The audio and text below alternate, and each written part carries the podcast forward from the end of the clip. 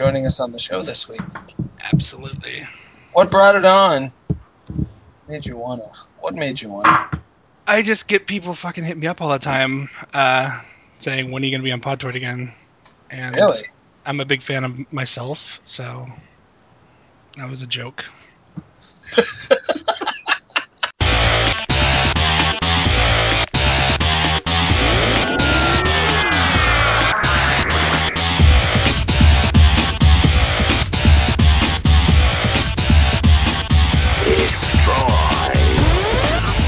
on the show anyway, Danny Baranowsky.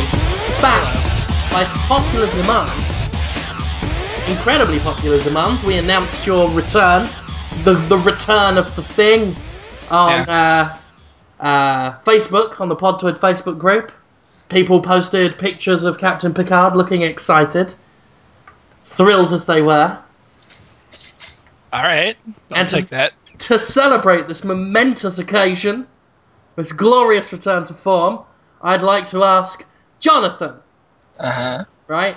If you Yeah. fucked me in the ass, if would face down ass up be how you would like me to be fucked? What? Just Face- answer the question. The face is down. Yeah. Oh, is there? What's the other ways? I don't know much about butt sex. Is Could be equilateral, equilateral, like a circle? like a perfect balance between head and ass, like the scales of justice, as seen in an American courtroom. Uh, I don't ever want to have. I just want to know if Yeah. ass down, face down, ass up is how we like to fuck. It's as following on from the popular nursery rhyme. I want to see if that applies to you, Jonathan, when you um, serve me what I uh, deserve. I don't. What's this nursery rhyme? What I just did. Oh, is that that one about the um the goose? the goose one? I don't know. I don't want to have sex with you at all. You're gonna It's get hard. goosed. Yeah, It's hard to even be gonna get goosed, Jonathan, you dirty goose. I was thinking about Gonna lay the golden egg on my chest. throats. That'd be a poop, probably. I guess. I was talking. It was poo, and it wouldn't be gold. It would be uh, all of your brown. Yeah, so it's good to be back. Uh, well, things haven't changed, Daddy, since you were last on. They've gotten steadily worse. no, no, I, I remember last time though when I did it, like it was, you know, how we are as creative people, how you'll see like a thousand positive comments and the one shitty comment that you remember. And the one for me was when it was like this guy said I was liberal and vulgar, and I'm like, how did I, how did I stand out? Like, Yeah. what? Uh, both those things have only gotten worse. oh, right, Uh, so we're sh- uh, chest shitting communists. now. yes, indeed. That's the subtitle of the show. I think all of the squeaky clean right wingers have departed us in the in the intervening. I mean, how long has it been? A long time. Oh fuck. Uh, yeah. No, I was I was in Arizona when we did it. I remember. Um, I'm in a different state now. A Oh, better. what state are you in now? Uh, I moved to Kirkland, Washington, Ah, east east side of Seattle. Man, I love it. Where in Arizona were you living? Uh, I was in Mesa, which is. Oh east side. God! Oh God! Conrad, Oh I don't think I've met you, Conrad. So No, No, not that time. no! But I know Mesa. Oh God! I remember when they passed that law in the late '90s where they they were trying to fine people for smoking outside. That is a horrible place. I don't I don't remember that, but that's my hometown. So thanks. Oh. Conrad. Um, No, I lived in moved- Phoenix for 20 yeah. years, and Well- have moved, since moved to the Pacific Northwest as well. Oh yeah, well no, so you know why I love. Oh, yeah. I but yeah, it's uh, but you then you know too that Arizona is kind of uh, more complicated than people. It really is. Everyone like- everyone lumps it in with like South Carolina and Florida and shit. Like, oh yeah, they passed laws to pull over brown people and stuff, and that is technically true. But there's also like our governor was Janet Napolitano. Like it's it's a, and there's Yeah, Flagstaff and Tucson. Like it's a really diverse place. Just all the diversity is separated by wasteland. So Yes, that, that- like I always thought it was interesting in Arizona that 'cause, you know living in Phoenix, you could go 90 minutes in either direction and get completely different experiences out of the state. yep. It, it was just stunning. Now, the Los Angeles to Phoenix line is entirely barren wasteland, but Uh, yeah. every other direction's really interesting. But no, I've, you're talking about the you're talking about the 60 uh because we used to go to Disneyland like twice a year and uh like every year. So I've done I've driven that like fuck hundreds of times probably. It- it's it's interesting because there isn't like a lot of culture necessarily, but you're close enough to LA that a day trip's not out of the question if you wanted to do something cool. right. But uh, Phoenix is kind of like the gateway between the South and LA.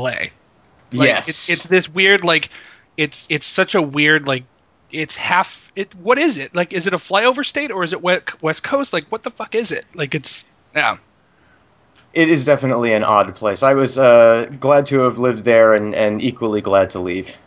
well it's also you know 100 degrees there still but let's talk yeah, about let's talk more about that. weather and geography um yeah, This- I'm sure this is It's a fascinating. favourite. I, I, I'm, I am fascinated because in two minutes, Dennis got more words out of Conrad per episode than, than the hours we've done. that was a real conversation.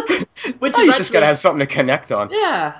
Um, that's actually a So- first for Podtoid, an actual conversation. So we're breaking all the records. so Con- conrad how do you like to fuck Um, I'm married now. Not at all. on. Yeah. I'm, li- I'm It's a lot of effort. I, I get sweaty. That's actually a pretty frequent topic. Is how tedious and boring and time consuming sex is. Conrad prefers to just potter around in the garden with a book. Yeah. That's that's the best euphemism i've ever heard in my life People might not know who Danny is.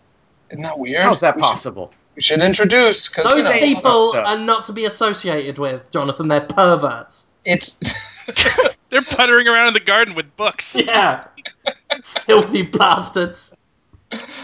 Some people don't know about the people that make video. I know. It's sad, but It's- Danny does. Danny does music, don't you, Danny? allegedly You did it. You. What are you doing now? I haven't heard what you did. What'd you do?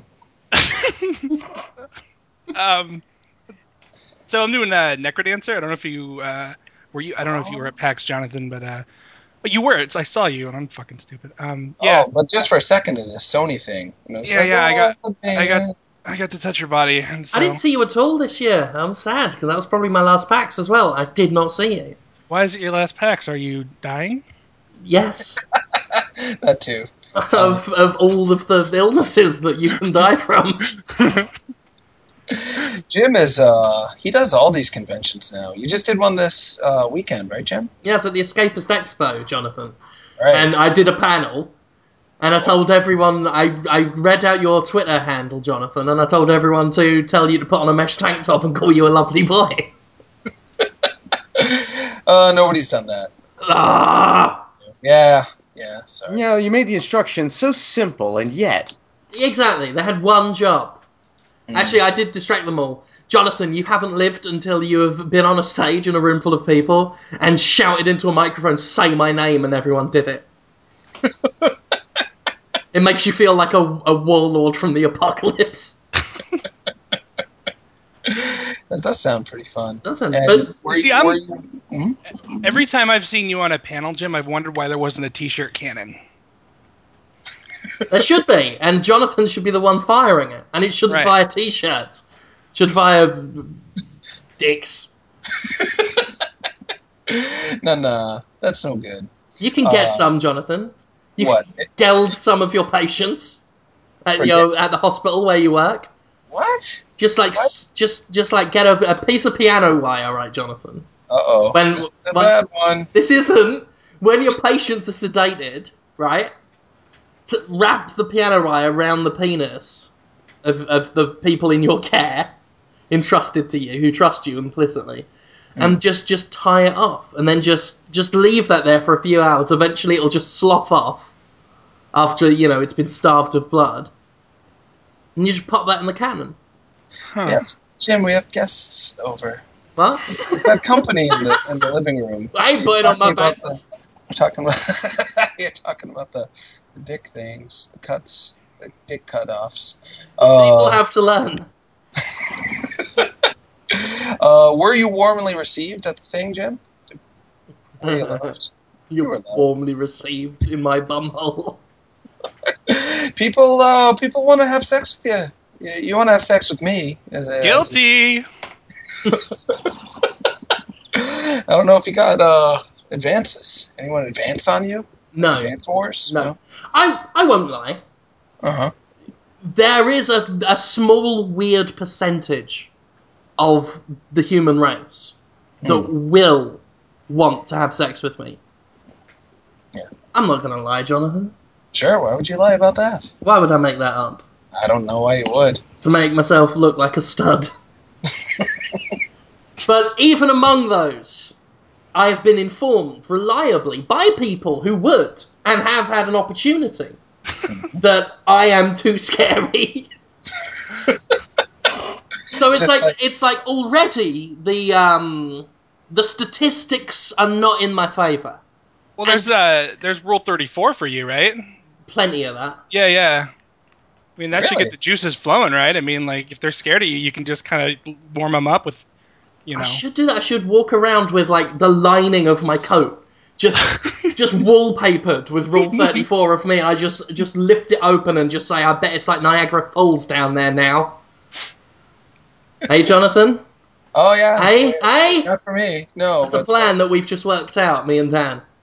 Reminds me of that episode of Diff'rent Strokes.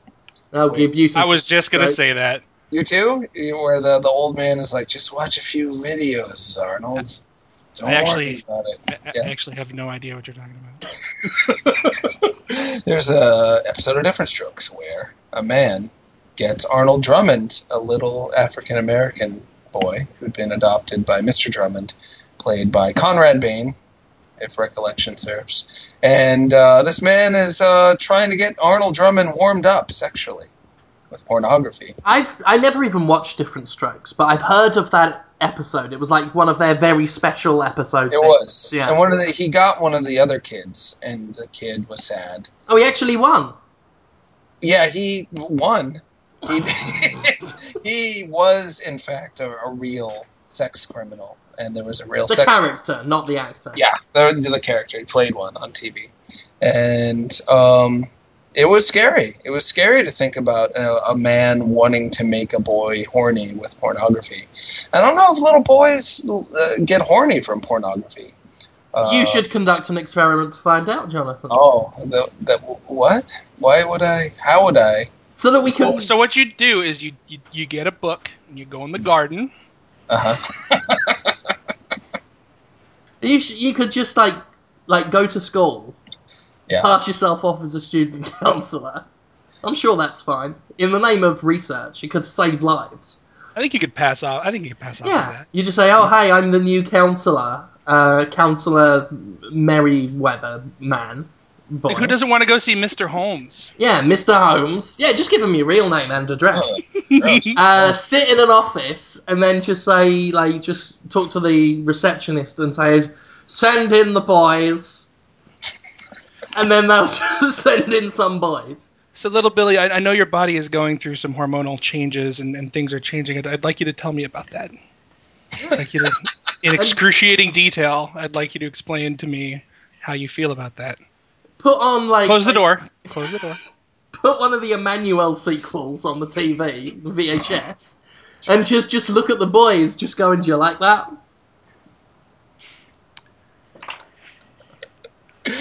Uh, it's uncomfortable. They did an airplane though, kind of. That one airplane pilot said to a boy, uh, something. You like Roman movies? You ever seen a grown man naked? yeah, you remember. You like movies about gladiators? Yeah. Oh, yeah. Necromancer. Reckon Necro Dancer. Doing.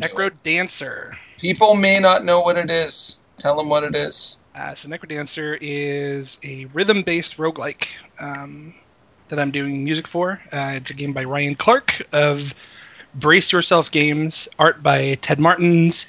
Uh, let's see, it's uh, I don't. Kevin and Jesse also worked on it. I don't know their last names because I'm a fucking asshole. But um, Oh, that's all right. It's uh, basically it was at uh, PAX. There was a you can play with a DDR controller, um, and you have to just move in the cardinal directions on the beat. And it's a video game.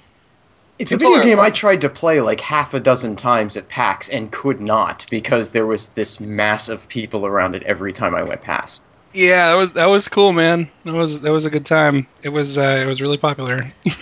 um, I, I think people mostly are just fascinated that there's still any fucking reason to have a DDR pad. I can, yeah, I mean that would draw a crowd. But it's beyond that. I, I uh, Retrograde, a game that came out a while ago, uh, used the Yeah, yeah. Guitar Hero. Yeah, I remember that.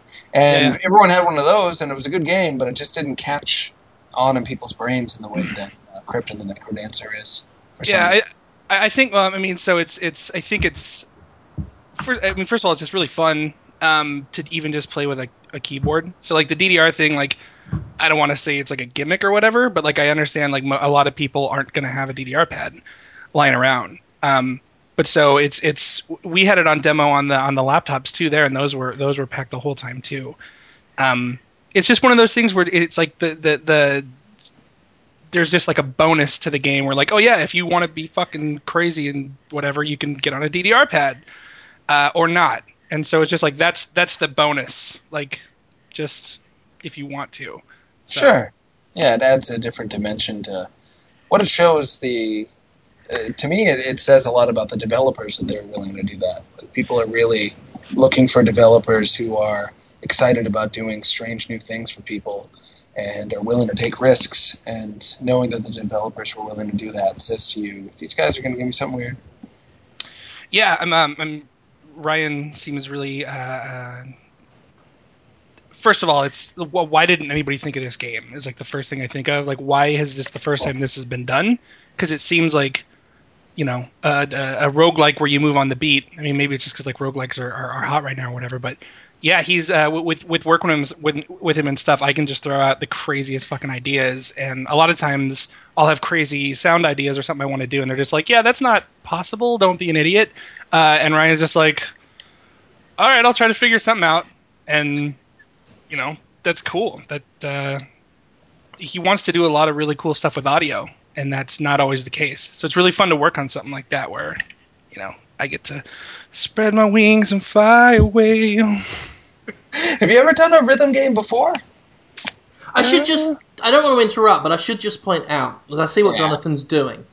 Yeah. You're perfectly welcome to, Danny. You you can talk about video games if you want. oh He's trying to use you as an excuse to talk about video games, which he Oh. knows, which he knows is not cool.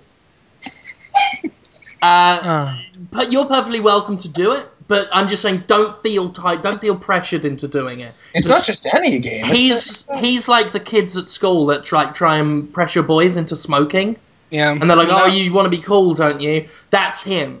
And he does that to actual boys at school now. I don't. well see so so now i just feel stupid for being like semi-genuine for a minute so thanks a lot jonathan fuck you he'll do that to you. Like he'll he'll just sort of he he's a user. He's a user. He no he no he's a pusher yeah. i'm the user he's pushing it on me i'm the victim here I was I was really You are like that smoky man who gives heroin to cartoon characters, and then all the cartoon characters join up and say, "Stop doing drugs." i feel like we watch different cartoons I just wanted to know what he was doing. I was excited about it. I like the stuff that he does. Well, Anyway. he's he can talk about that, but you stop trying to sneak in opinions about things. I was I, I, I, I the last question I asked him is if he'd ever done a rhythm game before. You are a naughty boy, and I'm going to give you a spanking. I thought I know about all the Danny games. I don't think I know about a rhythm I, one. I don't I don't think I have before. Um, Yeah. it's something I do want to try to do more. It's the the thing with rhythm games though is that like there's a it's it, it feels like it's been done to exhaustion in a lot of ways, but at the same time I think there's a lot of stuff and like Necrodancer I think shows that where like there is still ideas that haven't been done yet with rhythm games because like you know Rock Band and Guitar Hero came and they were fucking awesome man. I played Rock Band and Guitar Hero for a long time. I got the uh, what's it what's that thing called the DJ or stage kit for Rock Band where it's like a strobe light and a fog machine uh, and, a, and a light thing for Rock Band. And like we used to have parties at my house and just everyone just got drunk and had you know the fog machine would go off in the strobe light and like my normal friends who didn't really play video games would come over and, and play and like that's awesome, man. That was really cool. But like, it's gone now. Like, who plays Rock Band? And that's and that's it's too bad. But I, I play Rock Band like every week. really, Yeah, really. You I- are. but I don't think I'm talking about broad strokes, like like No, in general. Like, but no, no, no. I'm just, I'm just, I'm used to just be- saying you, you. I'm just saying you've marginalized me. it hurts. All right. Well, then we're even for when you told me my hometown was shit. It's still shit. Yeah. It's weird. My hometown's shit too. Don't worry about it. All right. Well, let's. I come just- from a I come from a crappy place in Pennsylvania that thinks it's far more important than it actually is. Hmm. I'm actually proud of how shit my hometown is. It's actually in a book, the worst cities in Britain. Really? Yeah, yeah, it's it's awful. It's just like a big slab of concrete full Is of. that the kind of books you guys have, like in Britain? Like you just have books about how awful everything is? Oh yeah, yeah. I'm I'm proud that uh, also a restaurant I used to eat at when I was in college was number two on a TV show of the worst restaurants in Britain. They used to reheat all the leftovers that people didn't eat the night before. Whoa! Really? Yeah, sold them back to you. Full price? Uh, it was actually called the Half Price Curry House. Everything on the menu was half price always. And so there you go. At least Half of the other guys' prices, or just? I don't know. I mean, they were obviously doubling down on their food, so they could they passed the savings on to the consumer, which, in my opinion, is is the right thing to do. Even capitalism. Yeah, yesterday's food today. Uh, disgusting. Denny, what do you think about Sammy Hagar? Uh, so I'm looking at my poster of him on the wall right now. Really? Yeah. Is it from the hairy chest days and the flexing, flexing the small arms days? Yeah. You know that lyric he sings on Pound Cake? When he's just like, Homegrown, down home, yeah! Like, I'm sorry, I actually don't know who Sammy Hagar is, but I'm very uncomfortable right now. oh. Jonathan does that a lot. He makes up uh, singers. Real? There's no such thing as Sammy Hagar. Stop. Hagar. Stop telling stories. He's so real, come on. Oh, if you- can't drive 55! He's acting. Ah! He's just screeching. Have you had your bottle? I'm sorry, me and Conrad have tried to raise him right, but he acts up when we have guests. Makes up stories about this Sammy Hagar, one of his invisible friends. He was the second singer for Van Halen. From what? Van Halen. I don't care what he drove. Eddie Eddie Van Halen. Come on. You know, Is that some sort Yeah. of blimp? You t- it's American rock and roll. Dan- American what and what? David Lee Roth. You remember. And then Gary Cherone was the third singer, I believe. I've heard of the song My Sharona. Is that it? Are you saying uh, that's a person? No, no, no. Sammy Hagar. No, no, no, no, no, no. There's Oh, no my baby's pound cake. No, pound. You want to pound a cake? That's a. It's a. It's a euphemism. You're disgusting. That's perfectly good cake. Starving babes in Africa could eat that cake while you're pounding it. While you're I'm, just. I'm sorry, kilogram cake, you fucking Nazi. Yeah, yeah, yeah. Hitler didn't take over this country yet, as much as you and your boys in the boots would like it to be that way. My boys in the boots. I'm a Nazi. Why am I a Nazi? Wasn't Sammy? Ha- I don't know why you're a Nazi, Holmes, but Yeah. it, it it hurts me. We've been asking that question. wasn't Yeah. Sammy Hagar also in Boys in Boots? He was a Nazi. Rock and roll band? No, he wasn't. He's a uh, an American. Oh, Nazi apology. Next, you're going to tell us that Joseph Mengele really was doing everything he did in the interests of science, Speaking of Joseph Mengele, I was. uh, which you do every day. Speaking of him, I never speak of Joseph Mengele. You talk about him. You bring him up, usually saying that I know him. Or he's. Uh, I don't think he's alive. you went to college with him. You went to the same medical school. Only the, the difference is you carry your ones out in secret, passing yourself off as a medicine man. Why is it fun to imagine me being the worst? it's not for me. I don't like imagining. Like, I wonder if I was the one doing all the harm. Like, nope, not fun to think about. But you're like, I want to think about it some more. No, then cut off a testicle. You do it, do it, do it. You bad boy. This is what you do. You are a bad boy. You're the bad boy of pop. You know that's Bobby. Brown. That's uh, Bobby Brown is the bad You boy. You are a brown Bobby boy. I am a brown Bobby boy, true, uh, but I am not Bobby Brown, the boy. Band leader, new edition. I'm not new edition. True. it is true. It's That's not your failing.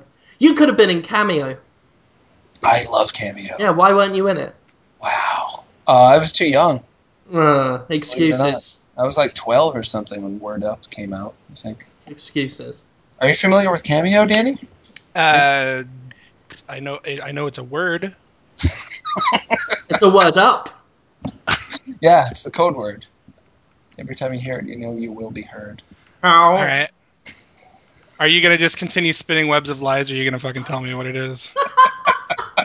There was a guy. He had a mustache. He was athletic. He had big hair. Stood straight up. I used to have hair like that actually. And he looks in And the so camera. far, you're just talking about yourself. No, no. I wish. I, I would love to be like. I think his name is like Maurice Blackman too. I don't know if that's a real name. Uh, but he was uh, the lead in a band called Cameo. It was similar to Chromeo, but better. And he looked straight into the camera and said, "Word up! It's the code word!" Like, ah, why are you after me? why are you doing the alarm voice into my face about a word? And um, talks about music and stuff if you can use it. Uh, no, he ain't got no time for psychological romance. Is one of the other lyrics. Huh. It implies he only wants like to have sex with people who have no psychology. They're just like lumps of clay, basically, with no I think that's what that song was about. Was just like having sex with lumps of clay. yeah, it, and it's uh, like word up like that was the code word for Mm. when the workers were coming back to the quarry and they'd have to pull up their pants and run away as they go down the quarry and just fuck the, the ground there Word up! The cops are back. yeah word up they're coming back get your penis out of that cliff yeah. As, as I recall, the lyrics go, um, "We ain't got no time for psychological romance. No, no romance no No. romance That does no sound- romance Rick. no come on tell me baby what's the word the word up You remember it well. Yeah, Uh, having sex with Clay. I was listening to it on the plane back from uh, North Carolina. Really? Yeah, just the other day. Because it's one of the few songs I've got left on my iPad. What happened to your iPad songs? Nothing, but uh, I didn't buy that many, and when I switched things, I couldn't bring over the ones that I didn't buy. Plus, everything I do is on um, that Spotify thing now, Oh, right. which some people tell me is, is immoral to use, so I don't know if that's immoral to use it. Um, I. Uh, you make a music, you know. Are we making uh, it? so I yeah. Mhm. I will say uh, I got some stuff on Spotify and uh, it's uh it's uh you know it's ba- Spotify to me is basically like better than piracy is what you're getting. What you're getting with Spotify is the people who just fucking pirate it anyway. Uh, Mm. So it's not it's not a ton of money and you're not actually like selling anything, giving it to them. So I make you know I make a nice little bonus from from Spotify. I mean it's it's a lot of plays for how much you get and it's kind of low, but you know if you can get a few successful albums up there, I mean you could probably pay the bills. That's you know. So when you I say don't know, I'm, it's- sure, I'm sure it sucks for fucking Metallica, but fuck them. yeah, they did it to themselves. Yeah. Why would it suck for Metallica? They're already. It's not like it's eating into their album sales and stuff. Do you think? No, It's just Met- like the radio, isn't it? Metallica doesn't understand the world, as far as I know. Mm. Yeah, like you remember the, their crusade against Napster and all that shit. Like, Yeah. I don't know. That was a long time ago. Maybe they're different now, but like I'm just saying, like there, 'cause there was all these weird articles and stuff where it's like, oh yeah, you know, Lady Gaga only made you know this much money from it or whatever, and it's like you just made money off of somebody spending time listening to something, and they didn't take anything of yours, whatever. Like, it's fucking, it's okay. Like otherwise, they would have gone to the Pirate Bay and just done it for free. Like, it's I don't know. Should it be more? Fuck yeah, I want to get paid. I want money. I want bitches. But like, I mean, yeah, Yeah. It- that shit is just such so weird and like in flux right now. You know, five What years if- ago, what was it? What was a Spotify? And like, so who knows? Five years from now, it's probably just gonna be like psychic beams to your brain of music, and you know, Sure. Here's a Well, compromise. What if Uh. every time someone played one of your songs, Jonathan Holmes went to your house and gave you a packet of Starburst? are we doing euphemisms again? I would leave that up to the discretion of the artist. They can 'Cause I take a literal or a euphemism. I would let him burst my star anytime. That's Search- good. So, Jonathan, every time someone plays uh, one of Daddy's songs on Spotify, you pop round and give him a cheeky squirt. What's a cheeky squirt? Mm, What's it's, a a, cheeky it's a squirt? Starburst. So should I log in and see how many uh, how many starbursts he owes me? Yeah, let's do that. Let's see. Jonathan, uh, earlier this afternoon, while, while Danny checks that, earlier this afternoon, I actually thought about making you sell packets of Starburst. Making me? Yeah, like buying a wholesale job lot of Starburst, taking the wrappers off them, and putting new wrappers on that said Val Kilmer Choose. and you'd He's sell not that. marketable. He's not marketable. Do you want to? he is. I. I can. He was sell the him. Batman. That's what He it's going to was. say on the tube, on the packaging. It's going to say the man who was the Bat, Val Kilmer Choose, and a, maybe a picture of his gurning face. Okay, his- so I, bacon face. So I gotta I gotta do, I gotta do some math here. Um, and let me uh, so, okay, so you owe me six point two billion butt fucks. 6.2 million? Is how many Billion. billion, You've gotten that many on on the, on the Spotify? and that Apparently, no. Okay, I did the math wrong. I've done. I've had more listens than there are people in the world. So that's how much butt sex you owe me. You can do the conversion. yeah, and that's not like seconds of it. That's like full, like from the beginning, from the first penetration to the issue of your ejaculate. Right. Right. Uh, I have Thank to you. ejaculate? And if I were you, like as soon as you've um, spilled your filthy seed, I'd get cracking again. Well, he's not really spilling it. He's he's utilizing it. I Like, guess it's not dis- spilling. Yeah, it dispensing. I mean, spilling in like the biblical sense because it's not landing on a uterus, but still, like it's it's not, you know, it's not going out the Yeah, window. depositing. You're totally like- right. I apologize. like? You So like you, what you do is you deposit your gooey Louie, right? Yeah. And then just I would carry on. Yeah, you're gonna want to get right back in there. Yeah. 'cause Time's limited if you're gonna be able to fulfill this contract. I mean, well, I mean, it could. Would it transition to uh, the next generation of Baranowsky if uh, Would you if the contract wasn't children? fulfilled as of the time of his death? I mean, you know, who who who retains ownership of the the contract in the event of Danny's death? Of the seed, of the man Of the having sex continual with reception of, of Jonathan's uh, oaken staff. Oh, Right. right, right, right. No, okay. Well, um, yeah, you're just gonna have to do it to my children. Have you considered maybe a tauntaun? A Where- tauntaun? where I I forget what it's called. One of those pacts that soldiers had in the World War, where me, you, and Conrad collaborate and they each chip in a Spotify listen, and the last of us to remain alive gets a big fuck up the ass from Jonathan. Well, I feel like if we're if we're ever gonna hit this number, we're gonna need the the collaboration of a team of scientists internationally and uh, a, a broad coalition of nations to put all the resources towards it. Um, it's probably going to take decades, centuries, millennia, even. But then hopefully one day, uh, in the far future, when the universe has died of heat death uh, and all black holes have exhausted themselves through Hawking radiation, I will be satisfied. I was happy. So, Jonathan, if I were you, I didn't even know why you're still sat there. You need to get on a What? plane right now. If you want to make it back in time for the next Agents of S.H.I.E.L.D., you are going to have to get cracking. I can't pay attention to that show. It's so hard to pay attention to. Have you tried It's watching? pretty boring. Yeah, there's just Yeah. a conversation happening with uh, some people that are serious face, and then I've not seen it at all. I just wanted to name drop a popular show for so that people. I don't know that it's a popular show. I just think it's heavily is marketed. being watched. It's watched a lot. Well, a show that some people have seen. Because when they listen to it later on their MP3 personal um, stereo cassette players, they will say, "Oh, I know that show. These guys are on my level."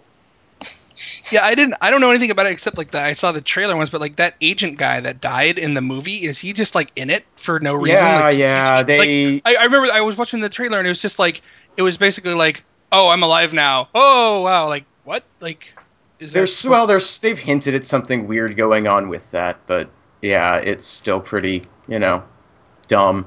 But you know, I, I've read Oh. I've, I've oh. read enough comics, and I'm self-aware enough about them to I can't get hypercritical about it because comic books are pretty dumb a lot of the time too. So it's Wasn't hard to get too standard? critical. When actors start acting, you expect a different standard than when uh, little drawings have word balloons next to them and stuff. Not when I realize that the source material is effectively the same. Hmm. All right, uh, fair enough. If anything, Oh. the fact that someone who we saw die is now alive again because of reasons is one of the most sort of canonically authentic things I've ever seen an adaptation do.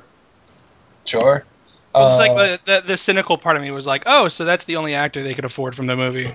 Actually, well, no, because they shoehorned in that uh, girl from How I Met Your Mother, who was in the in the Avengers movie. Yeah, she's in it too. Didn't Samuel L. Jackson have a little appearance? In the in the we in the episode from a week ago. Yeah, Yeah. oh, I didn't they- see that.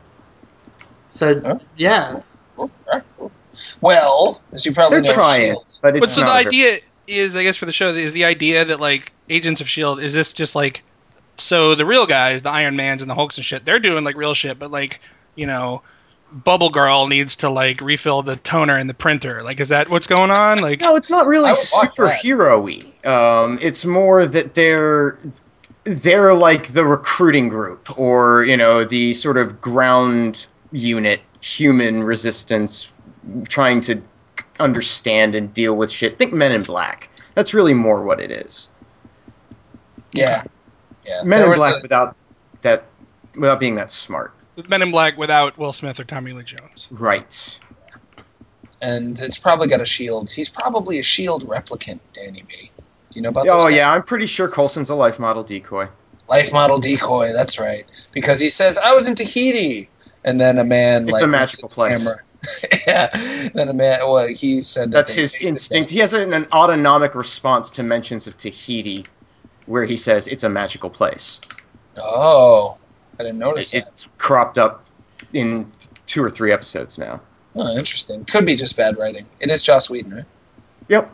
Oh, Oh, it's it's Joss Whedon. he's producing or telling people what to write. Yeah, it's got a lot of Whedon snark and like. Jonathan. I might uh, I might have to give it a shot. Oh, maybe you like it. That's a that's a seal. I love everything that fucking guy does. Jonathan, I'm I'm writing a TV show for you to star in. Oh yeah, Yeah, that's too bad. you'll like it. It's called Agents of Ally McBeal, where you walk around in a suit dress and say, "Oh, lawyers and emotions." Me as McBeal? Yeah, and you got to get really skinny. and We're going to starve you in a cellar. I am not. Lawyers and emotions. I'm not a convincing McBeal. Let's face it. Let's face And it's like, what do they do in that show? Like every three seconds, they cut to some rabbit in a green room or other random things, like an orange rolling down a hill into a small child's mouth. Like that happens every three seconds. So it's like you for a second saying, "Oh, I've got to have sex with a man," and then it cuts to like a bucket being swung about the head of an old lady who's saying, "Hey, my best years have departed me," and then it cuts back to you, Jonathan, and you're saying, "Oh, look at my perky breasts," and then it cuts away to like a dog being chased by a criminal, and the criminal is saying, "Now it is you who is to be arrested for stealing the jewels." the dog? Yeah, it all means something, Jonathan. I'll work out what it means later, but for now, it Did means. you just have an acid flashback, Jim? Ah, he's just free associating. I had acid reflux. Sounds about right. Do you guys know that Metallica lyric? Remember? Remember when we were talking about Who? Metallica? Metallica? What? You remember Metallica, Jim? Metallica. We were Uh, talking about him earlier, like uh, seven. seven did they do uh, the Ace of Base? They did not. They did um, Master of Puppets, which some people think is kind of like Ace of Spades. No, no, no. Disney did that. Did Master of Puppets? Yeah, Master of Puppets contains the lyrics. I was thinking of Pinocchio. Those are different. Oh, he is a puppet. Uh, Jonathan, Yes. will you ever dress up as Pinocchio and No. and dance around E3 going, "I got no strings to hold me down," and just that because that's the only lyric I remember. No, I won't. Oh, I will not do oh that. you don't meet me halfway, are you? Oh, no. No. No. No. There's a Metallica lyric that goes, Taste me, you will see. More is all you need. Remember? Uh, He's enthusiastically asking you to taste him. well, why don't you ever do that? Why don't you take a a page out of Metallica's book? Because that's such a dumb lyric. How can you out loud? It, it shows how different rock and roll music was then. Today, there would be a producer saying, You can't look into the crowd, James Hetfield, and yell, Taste me! You, can't. You can't do it. You can't put those two words next to each other at a rock and roll show. Uh, but back then, it was anything goes. My Indigo Wow. Prophecy video finally processed. Oh, Oh, wow! I was wondering if that was gonna ever Yeah. go up. I'm What is stopping the show now just to promote my own shit on Twitter. Tell me about your thing. What is it? I'm playing Indigo Prophecy on the internet to get my um 2003 views. How is it different than Beyond Two Souls, a video game that you reviewed? It's uh, good. Is Indigo. Prophecy? Yeah, It's way gotten better. worse over time. Yeah, they kind of just made the games less and less interesting, and the stories more and more like just pretentious. Indigo Prophecy was fucking ridiculous and stupid, but it was very tense, and there was a sense of real like I've got to do this or the guy will be in trouble now, which isn't in Heavy Rain and, and Beyond. Once you realise that none of your input actually matters that like your interactions with the game are purely optional because David Cage has a very important story to tell you. So that's that. Indigo Prophecy, I loved it back in the day. Um, it's fucking stupid thinking back on it in the modern age, uh, but it is uh, very enjoyable as a thing uh, to play. So I've been playing it. It was more like a video game, I'm guessing, based on your review of Beyond Two Souls, where it's just kind of. It sounds like the least gameplay focused one yet, and the most just watch the stuff and then press A to toilet or. Oh yeah, I mean even even in dialogue, eventually like you'll get dialogue choices, and eventually two of them will shrink, and the game will just decide which one you want to say. and it's a shame because when I first heard about it, I thought, whoa, he's finally going to make like a video game video game because you play as a ghost. And when I play a video game, I often feel like I am possessing the character that I'm playing because it's like controlling the body of somebody else or like a, a puppeteer, like you were saying earlier. Uh, but it sounds like they didn't take advantage of that at all, and instead you are just kind of sitting back watching things happen instead of actually possessing the characters and causing them to do things on screen all that much. This is uh, Beyond Two Souls you're talking about. Yep. Yeah, all I mean, all I really saw was Jim's apparently abomination of a review that is worse than Hitler, Pol Pot, and Obama combined or something. Were people mad about the review, Jim? I didn't see any of the comments because I was sleepy. Yes, yeah. It's every every time I go and see like anything that Jim does that is slightly could possibly be constrained as somewhat not 100% polite or non I don't know you know what I'm saying like yeah, there's always just the contingent of just like, oh, you. Fu-. I don't know why they have like my impression of your voice, but like, oh, you fucking fat person, you don't know your games, and like that's. Oh, I don't know why. I don't know why they're you. I don't know why you are your commenters I, I that don't are. know why I sound like Hagrid. you fucking fat person! You review the game bad, and you're a wizard. Oh, you probably can't enjoy a game because you've got heart disease. and no wonder you can get your sausage fingers on a controller. He's very mentally ill, this person, which is probably true. Um, but yeah, people were mad. Hey, let's get Leon here. Yeah, Not to tell you how to do your shit, but get fucking Leon here. And Oh, Leigh Alexander? yeah. she Yeah, seemed but- so I've been- interested in coming on, and you know what? Why not? Let's invite everybody we know on until it's just a loud cacophony. But Can I no just one invite all on my on my uh. Yeah, contact list? Have you got Lee on your thing? I've uh, Because I don't. She doesn't trust me with any contact details. who, That's who probably not true. She's just, you know, doing stuff. Who would, Jonathan? They've all seen what I do to you. Oh, no one watches or listens to this show. They don't care. Not that good. you sell this show very well. I um, won't stop until no one listens. That's my. I my just goal. asked her uh, for her Skype name. Um, Oh, stuff might happen. yeah, we've we've been talk- we've been talking for a long time about like uh, uh, we think uh, it'd be funny to do like a podcast, but it's like in the form of like a morning show, like a morning zoo, like Danny B and the leap. I think Leigh's telling us she's had three vodkas and doesn't want to come on uh, in that that's condition. That's the, that's the perfect zone, though. If it makes her feel better, I will just start taking it as well. But whoa! Oh, oh, I fell. you okay? You- Did you knock over the box? Sound like you, you thudded a case. Is he all right? Is he really all right? I'm good. Why are you so far away? I fell out of my chair. Oh, so you're down on the ground. Yeah, I think I'll stay here. Sound like you're a cave dweller. You sound far away. Come closer. Come on. I'm alright. Oh, there you are. I'm sat on the floor still. Sound good.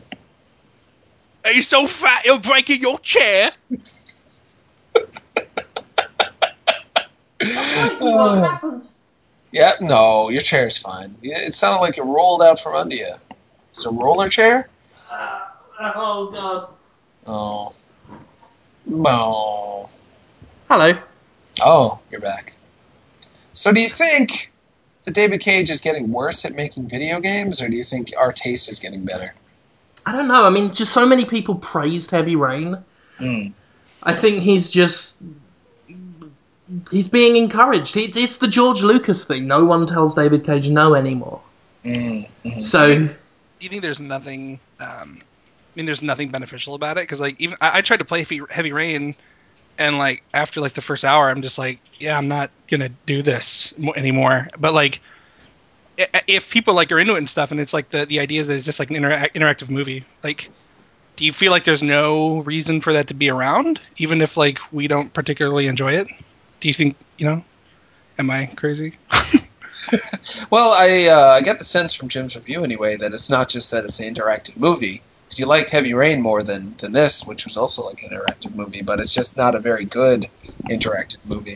Oh yeah, I mean that's the other thing. It's like if you're gonna reduce the um, gameplay and all this stuff to like, if you're that adamant on forcing pure story and you're selling everything on that and that's what it all hinges on, the story's gonna have to be fucking incredible. And David Cage writes very childishly. His understanding of the way humans interact, at least in presenting them, in a fictional sense is, is the way a child would. He's got sort of no way, no understanding of how to actually portray human relationships, and yet he insists on writing them. So you think the the the, pri- the primary thing though is that it is is the narrative itself and like the mechanics and the way it's presented like that's less of a problem, or is that still a problem too? I mean, the me- the trouble with the mechanics is um, once you cotton on to the fact that nothing you do actually matters, you are basically just being asked to humor the game. Yeah. So there's no investment in, in your own personal actions. So all you've got left is the story, which also is just very, very boring at best. Well, and that's like I think where David Cage actually has the right idea is that the only way to really effectively carry the story you as the creator wants to bring across is to limit the player's interaction as much as possible. Like the less opportunity that the player is given to think about an alternative to whatever it is that you've laid out, the better off your story the better chance your story has of remaining cohesive. Now, the, the problem then comes in if the story isn't very good, you're frustrating everybody. But I think I think a lot of this is avoided if if he were just to just build the stuff as interactive entertainment and not call it a game. Mm. Right. Well, other people are doing stuff where it is basically just the story, and all you do is walk through a space and then uh, occasionally press a button. The ironic thing is, is he fucking called Indigo Prophecy a movie. Uh-huh. He actually, the one that's more like a game than the other ones, he actually called a movie. Well, at the time, it really was more like a movie than, than what we were used to, and the only only game I can think of outside of some Japanese releases like Metal Gear Solid and stuff that took that much of a, a movie based presentation, and to get a, a Western developer telling kind of a Western-ish style story with that format in a game felt pretty novel when it first came out. It's like, oh, this could go places. Then Heavy Rain, people are all excited about technology and realistic acne textures and you know the moviest game ever movied and uh, that came and went and I think people are kind of over that, especially after playing games like The Last of Us and, and stuff that really melds um, cinematic technique and gameplay technique both at their strengths so well. To, to play Beyond Two Souls seems like really going backwards after that. It also kind of feels like because like there's always that thing where it's like where is games Citizen Kane, and it's like it seems like a lot of times it's games are on this linear progression to someday being as good or the same as movies, just interactive. And I think that's to me that seems like the completely wrong way to look at it. And so like stuff like Heavy Rain and Beyond Two Souls like doesn't really interest me or whatever because like I don't really I prefer games like way over movies just because I do. And so like the Naughty Dog stuff, The Last of Us, Uncharted, all that kind of shit. I love that shit because I- even though it's like very cinematic and movie like, it doesn't feel like it's trying to be a movie. It feels like it's trying to be its own thing. And like, Right. like, like I love, you know, Nathan Drake, like un- un- Uncharted, like it's kind of silly and overblown and all that kind of stuff. But like, so is Indiana Jones. But Oh, sure. then, like the actual game and stuff, and and and and and uh, how you go through the situations, like they don't try to heavy hand it and uh, you know i don't Sure. know I, I just make music what the fuck do i know no, you're making perfect sense. They give you a big, larger than life set of characters and situations, and during the cutscenes, it can seem a little bit ridiculous, but you, you buy into it because it's the language, the vernacular of Hollywood movies, and then you get to play it. And then when you're playing it, it's like Jesus Christ, this is amazing. Then you watch a, a cutscene, you're like, oh, those guys. And then you play it, and you're like, yeah. So well you're- like even just even just like the the the the the midpoints between uh, uh, the cinematic stuff and the game stuff like in the beginning of uncharted 3 when you're spoiler a kid on the roof you know and you're doing that thing and you're you're following you're following the guy on the roof and stuff and like that's that's even though that's not like when you think of like what's a fun game oh like walking on a roof. Like no it's not it's not but it's like because that lead the, the way it leads from cinematic to something like that to that in that specific game a lot of games try to do that it just feels like it's leveraging the interactive component in a way that makes me feel more immersed in the story. And you know and, and and just it can be done really well when they don't try to make it a fucking click this button to watch a movie game Absolutely. I hope David Cage plays some other video games and gets some ideas because he's still got a name. He's still got potential. He can learn from this. I think the problem with him is he um he, he knows how to craft a situation in which you could theoretically care about a character, but then he doesn't provide characters you could actually care about. Mm, There's one character in Beyond that when we first see him is introduced as this sort of hard ass douche, like who who we're not supposed to like. And then because the game constantly time skips back and forth through uh, the character through uh, Jodie's life, the next time we see him, she's fallen in love with him, uh, and and she tells us how funny and warm and lovely he is, and the game never once shows us any evidence of this huh. like even when you see him in other sort of parts of the storyline he's just this sort of just a blank slate. He's, like most of the characters are that they're just blank slates. And we are then told what their personality is. And we are told what their influence in the story is. And then we're supposed to just kind of nod and go okay we're going to go along with this. It's one Well- of the big problems is he doesn't. Um, Cage doesn't know how to make a character that, that actually has any kind of defining traits or personalities. Uh, any personality that Jodie has as a character is basically all down to Ellen Page's performance because Ellen Page more or less plays Ellen Page in it. you know, she screams, she does the half smile thing, she's a bit sarcastic. She's Ellen Page. And she's a she's a, a great actress, but you know she's been very typecast, and because a lot of what Quantic Dream always has ever done is just kind of steal liberally from cinema. That's what they did with uh, Jodie, is they just stole from uh, Ellen Page's career in typecasting. Yeah, the uh, the cop in Heavy Rain was just a guy from a movie, right? Yeah, basically. Like, oh, remember that movie? Yeah, we just have that guy in it. Um, well, the, it brings us back to the the overall criticism of David Cage, or the suspicion about David Cage, which is that he can't make a good story, so he tries to make a video game instead, where the standards are lower and he can use uh, just immersing the player in the in the game by suspending their. You can get their suspension of disbelief by being like, "You're playing it. Of course you like it." You are Ellen Page. You can't accuse her of being in a boring story because this is you. And uh, using video games overall is just kind of a cheat to be bad at making a story. Uh, do you think it's true? Is that a bad thing to say about David Cage or a true thing? considering when Heavy Rain first came out, there were a whole bunch of critics saying it's like the best story that a game has ever had. I think there's some merit to that.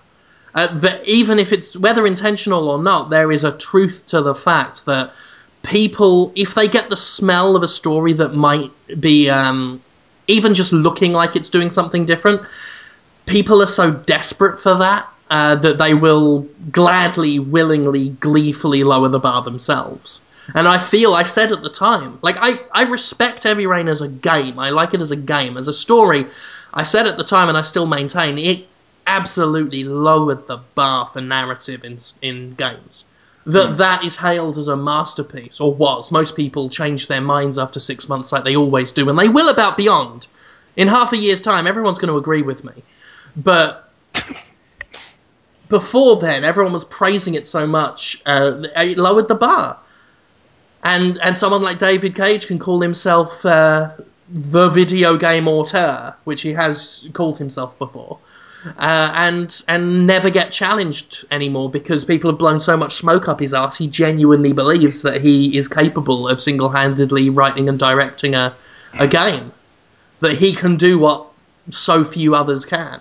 So could you can you give me an example though of like I, I hear what you're saying that the um, how he's trying to do this interactively, but he's not capable of writing a quality story. Like if there was somebody who did, like somebody who's who's really good, Joss. I don't know people, but like Joss Whedon, fucking Steven Spielberg. I don't know, but like if they if they were to do something that like David Cage tries to do and do it well, what would that look like? Would it be more like what kind of story? Like what is what is a general pitfall that happens uh, uh, with David Cage or just games like this in general, where the narrative is not structured in a way that works for a video game? Does that you know what I'm asking? Uh, well, I actually uh, I, I made this comparison uh, during a panel at the weekend, but I think within games we already have a, a good analog um, in Hideo Kojima, who writes Right. absolutely ridiculous, mad bullshit, just like David Cage, but because he's crafted this sort of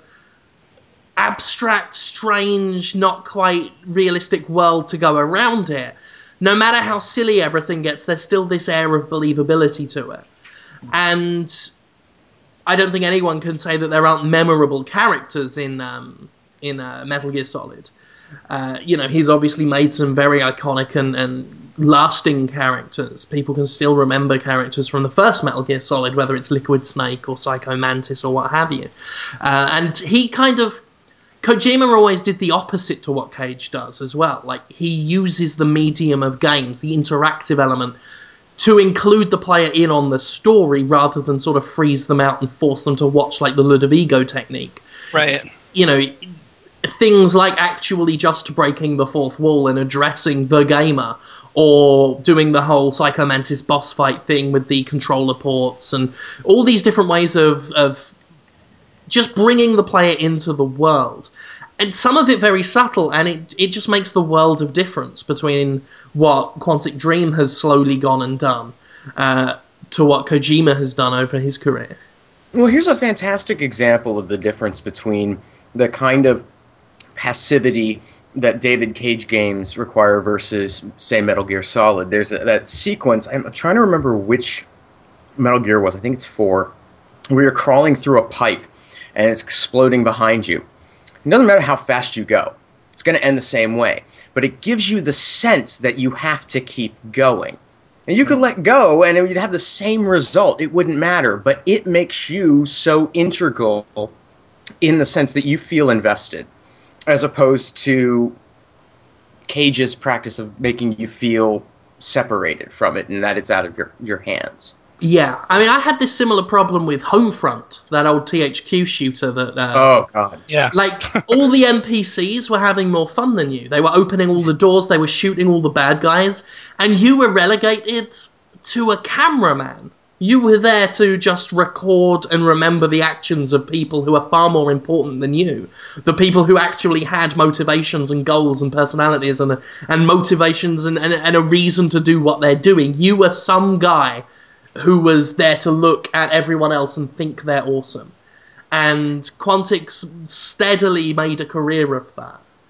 and that's not to say that that can't be done well either for that matter i would like to see some stories where you are the incidental character who happens to be there and it's really about these other people because i think that gives you a lot more opportunity to develop fleshed out and interesting characters than trying to imprint them upon the player who is assuming this role uh, so that's not to say that that home front approach can't work but it was really ham-fisted and they didn't Oh yeah, it was done bad. actually let you have fun Yeah, I mean, there's nothing wrong with a character who is, you know, just a cipher, just there for you, your sort of benefit. I mean, hell, Half Life's kind of that. I mean, Gordon Freeman Sure. is integral, but you are just being propelled along by other characters. But Half Life still sort of draws you in and gives you, the player, a motivation. You're invested. You want to see this through. Rather than something like Homefront, which just kind of drags you along and says, we don't care if you're having fun or not. Yeah, it felt like the, the cool thing about Half Life 2 for me was that it felt like Alyx was following you and not the other way around. Like I played Homefront 2, and it was the same same thing. Like you feel like there, there's no agency. Like the camera Yeah. thing's exactly right, but yeah, it's just uh, with Half Life 2, like you when you do everything, and like the only thing that like the the other players would do is like I'm gonna jump over this fence and hit a switch. Like that's a totally different thing than like every single door is somebody else. Yeah. Uh, for me, the the best parallel from David Cage games to games that I actually like is Ace Attorney. Because David Cage games, you generally don't do a whole lot. In Ace Attorney, you just, you know, I picked the book at the right time.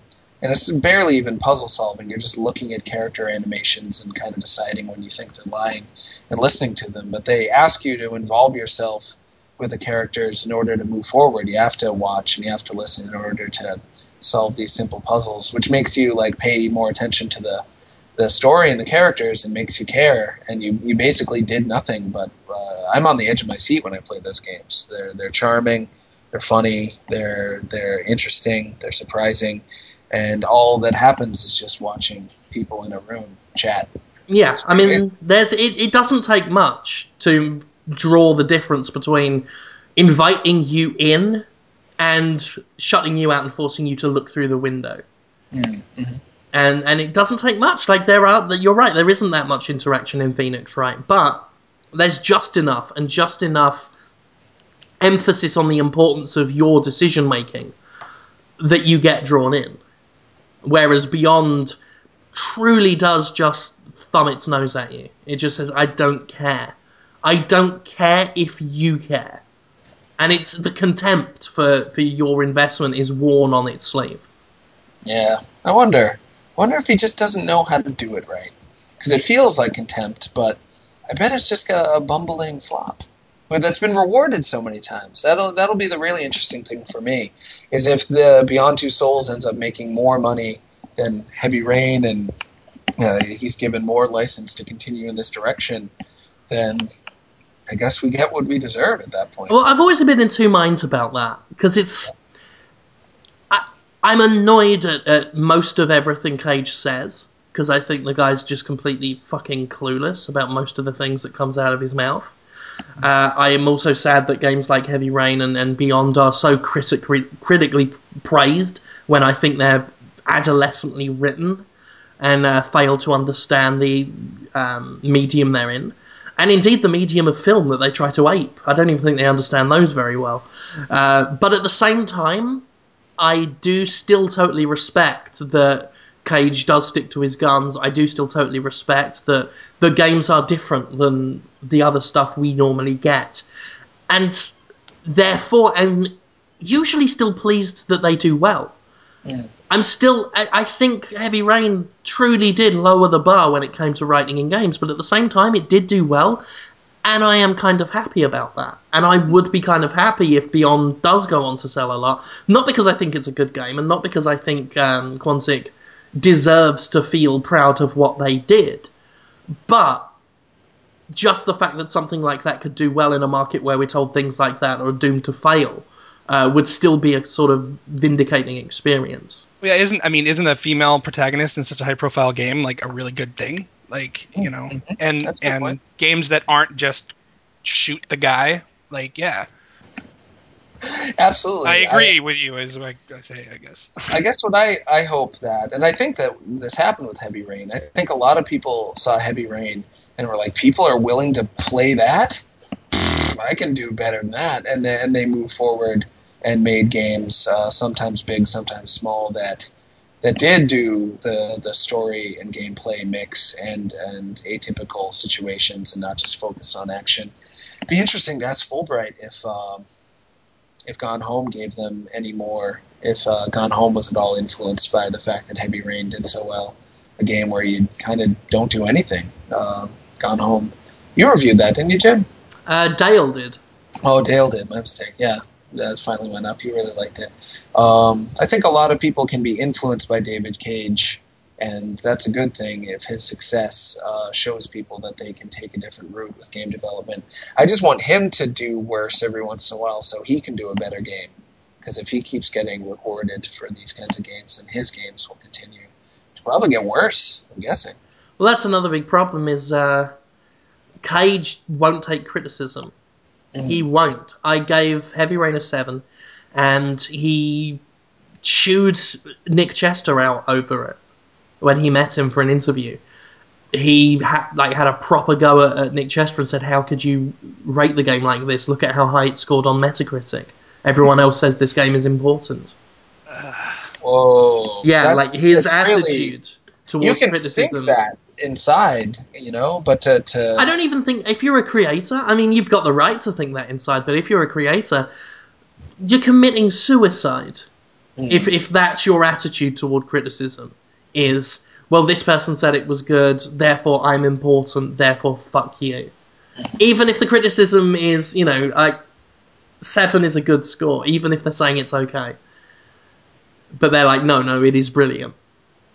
If you don't see that, you are just a wrong person. Yeah, like I, I think I, I, I can definitely see it from his point of view because like I make shit and people criticize it or don't like it or don't, and so like, but I, I don't. I feel like I grew out of that eventually. That like, oh, if somebody only thinks it's seventy percent perfect and somebody else thinks it's ninety, like, I, I don't know. I feel like if I if I did something like that just as a content creator, it's totally just a emotional reaction and so like I, I I I have some sympathy for like if, if that's if that's how it happened like I have sympathy because I can see myself doing that but there there's a point where you just got to be like people are there are some people who are just going to be dicks even though you like you weren't. Like if it was 7 out of 10 that's not being a dick. Like there are people who would give it a 2 out of 10 and just be total assholes but it's you can't get consumed by that and like you know argue with it. If once you argue with people on their interpretation of stuff that you make like what are you doing? Like if if you need to argue with somebody over how good something yours is like i feel like that's a lot more about you than them yeah, where is that possibly going? Did he think Nick would be like, "Hey, man, you're right"? Terrible review that we Yeah, did. I'll fire him on the spot. the way I look at it is if I if I if I had David Cage's attitude um, my sh- show that I do online, uh, which is you know currently the biggest thing I ever do, uh, have ever done, um, would still be me in front of a white wall uh, playing to five thousand people a week, uh, and it is currently not that. And I, I have a show I'm incredibly proud of, and it's only because when it went to the Escapist, there were a thousand comments telling me what a, an awful piece of shit I am, and what a terrible show it was. And with that many people sort of pointing things out, I kind of took steps to address that. And over the coming weeks and months, I crafted something that was actually good. And I think that's the really there's a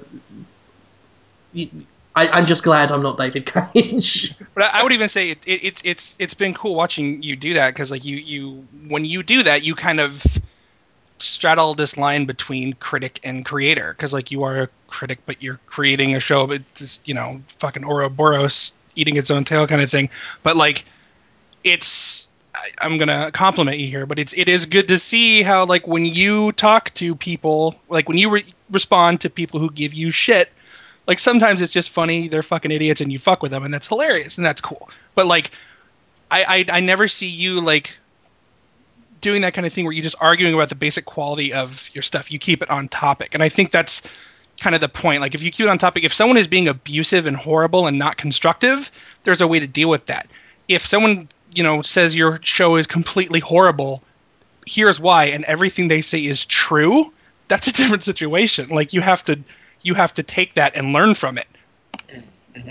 Exactly, and I, you know, I had a bit of a childish attitude at first because the, I mean, the criticism did cross that line between they're saying good points, but they're also just being very awful people about me. So I was, I, I ignored it for a while and sort of tried to fight back, and, and but after a while, it's like you know what, the, the same criticism is coming up again and again, and that should be addressed. And we're seeing that with a lot of these reviews for Beyond. There are a lot of people, you know, continuing to just praise it to high heaven, but a lot of similar complaints have come out of many reviews on this one. It's a lot more mixed this time. And I think, you know, people have sort of are speaking up a lot more and just saying, you know what, this Quantic Dream's way of doing things, it's they're not good enough to do what they're trying to do. You think they're getting left behind too? Because I mean, they've uh, you know, since Heavy Rain, we've had a few uh, Uncharted and Last of Us and that kind of stuff, and like the interactive fiction kind of idea has been raised, right? So it could oh, be sure, that they're yeah. just not progressing. I mean, Telltale's The Walking Dead right. humiliated Quantic Dream, and pretty much every other game, at least in the big budget and better known sort of less indie sphere. The, I it, it was a masterclass as far as I'm concerned in sort of character creation in a game. Uh, and it is for Quantic to come up with its, you know, all of its technology and all of its emotional sort of talk. Uh, it, it couldn't deliver compared to something like uh, The Walking Dead. It couldn't follow that, and it's it certainly won't follow that while David Cage continues to believe that emotional depth equals polygon count. Like it's all in the technology for him. It's it's it's all about reducing the effort it takes to actually craft a good character when you can just have a perfectly screen captured uh, animation of someone crying. It doesn't matter that you've not written a good reason for them to cry, so long as the crying looks realistic. That's all he seems to care about, which is kind of how sociopaths think. uh, yeah, just simulating a feeling is the same as a feeling for him. It would be really interesting to hear what he thinks of Walking Dead and whether Walking Dead was influenced at all by the success of Heavy Rain, because that's the perfect example for a game that I figure might not have come up the way that it did if it weren't for Heavy Rain success and, and Heavy Rain getting so much uh, critical acclaim. I bet Telltale saw that and were like, we can do that. We can do that better, but with zombies. And they, and they did. Um, I wonder if David Cage respects it, even though the graphics aren't that fancy. It's a fairly low budget looking game. That'd be fun to find out. Why don't you interview him, Jim? Hit him up. Hit him up. Um, uh, yeah, I'll do that. He'll just him do what he did to Nick. He'll just interview me about why I am so wrong. that would be pretty. That would be pretty funny. People would like it for sure. Maybe Should he's I- just like a crazy performance artist and he just makes video games that aren't video games and then his whole performance is interviewing and criticizing the people who criticize him, and it's just like a whole meta thing. And that to him is the true art. Is Yeah. the, And then and then while he's talking to you, like under the table, he's like fucking moving a PlayStation controller around like the sticks, like, manipulate. Mm, press him on that issue. Click, click, rumble.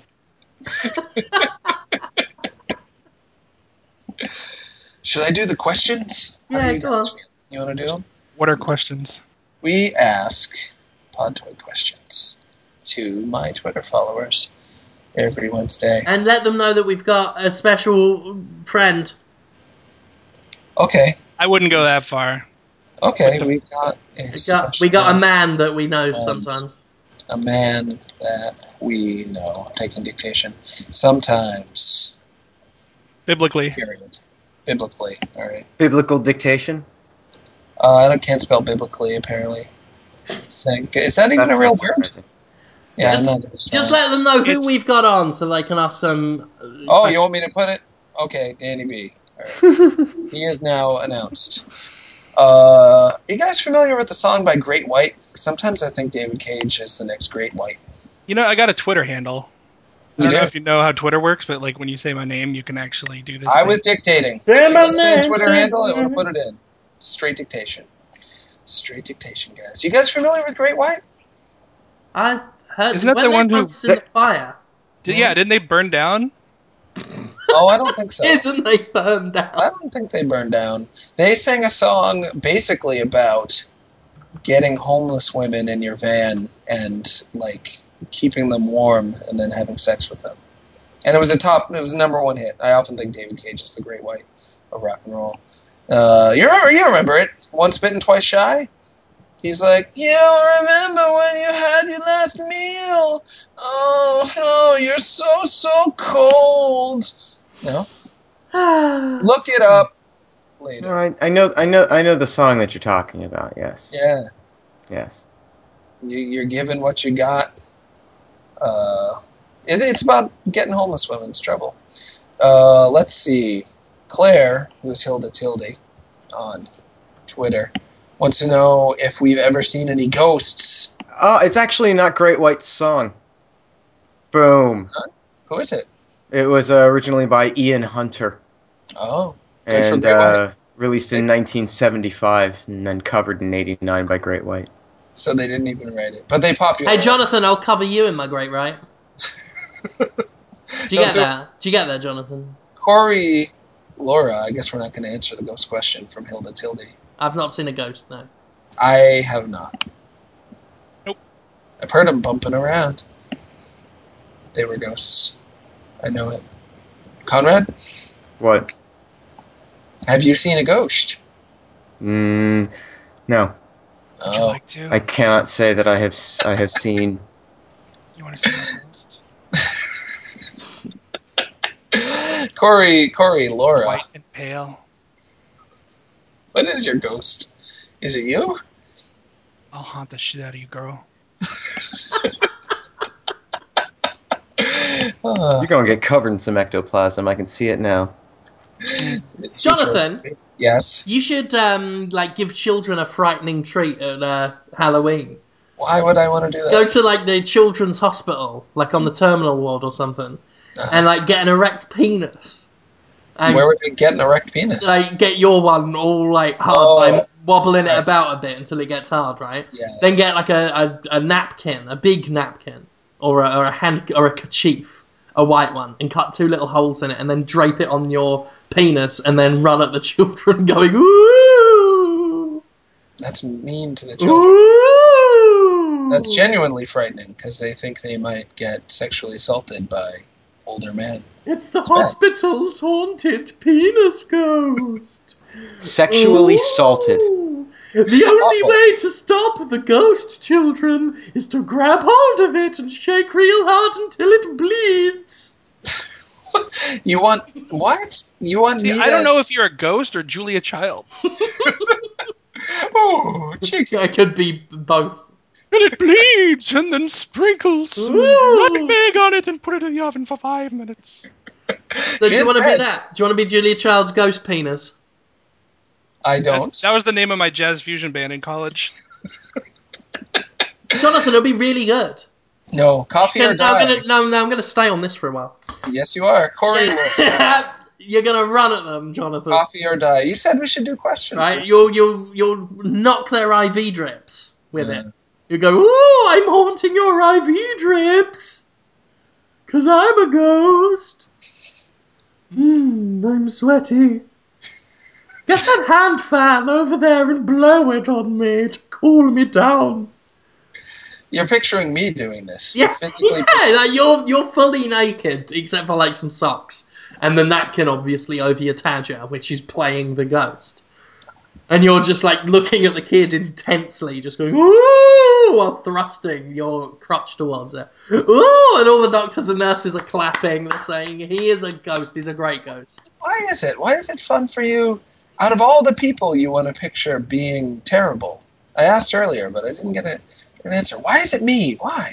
Why, Why? is it? Why are you saying that I'm picturing you being terrible? The That doctors and fair. nurses are complimenting you on your acting. You don't picture uh, Zach Galifianakis doing these things. You don't picture Samit Sarkar doing these. No, they're busy. I'm pretty. Zach I'm Galifianakis is busy starring in The Hangover 16. Samit Sarkar is writing about the NFL on Polygon.com, Mm, good the. Harlem Globetrotters of game journalism. Mm, yeah. Jonathan, why wasn't we invited? And you have the time, the means, the dexterity, and the ambition to play a scary penis ghost for children.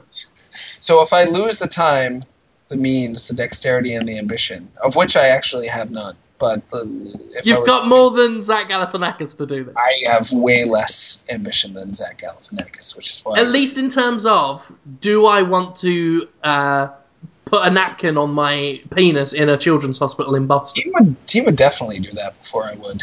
No. He can be kind of troubling to people on purpose because it's mad. He's got a lot of really angry guy. That's Uh, that's a, a shame that you said that. it's true. He's he's known to be angry. You know his. Hmm, it's your birthday, is it, young boy? Ghosts like cake as well. And that's like a birthday party at the hospital, and then you like just slowly push your kerchief covered penis into the kid's birthday cake. That's mean. just slowly while staring at him, just going, ooh,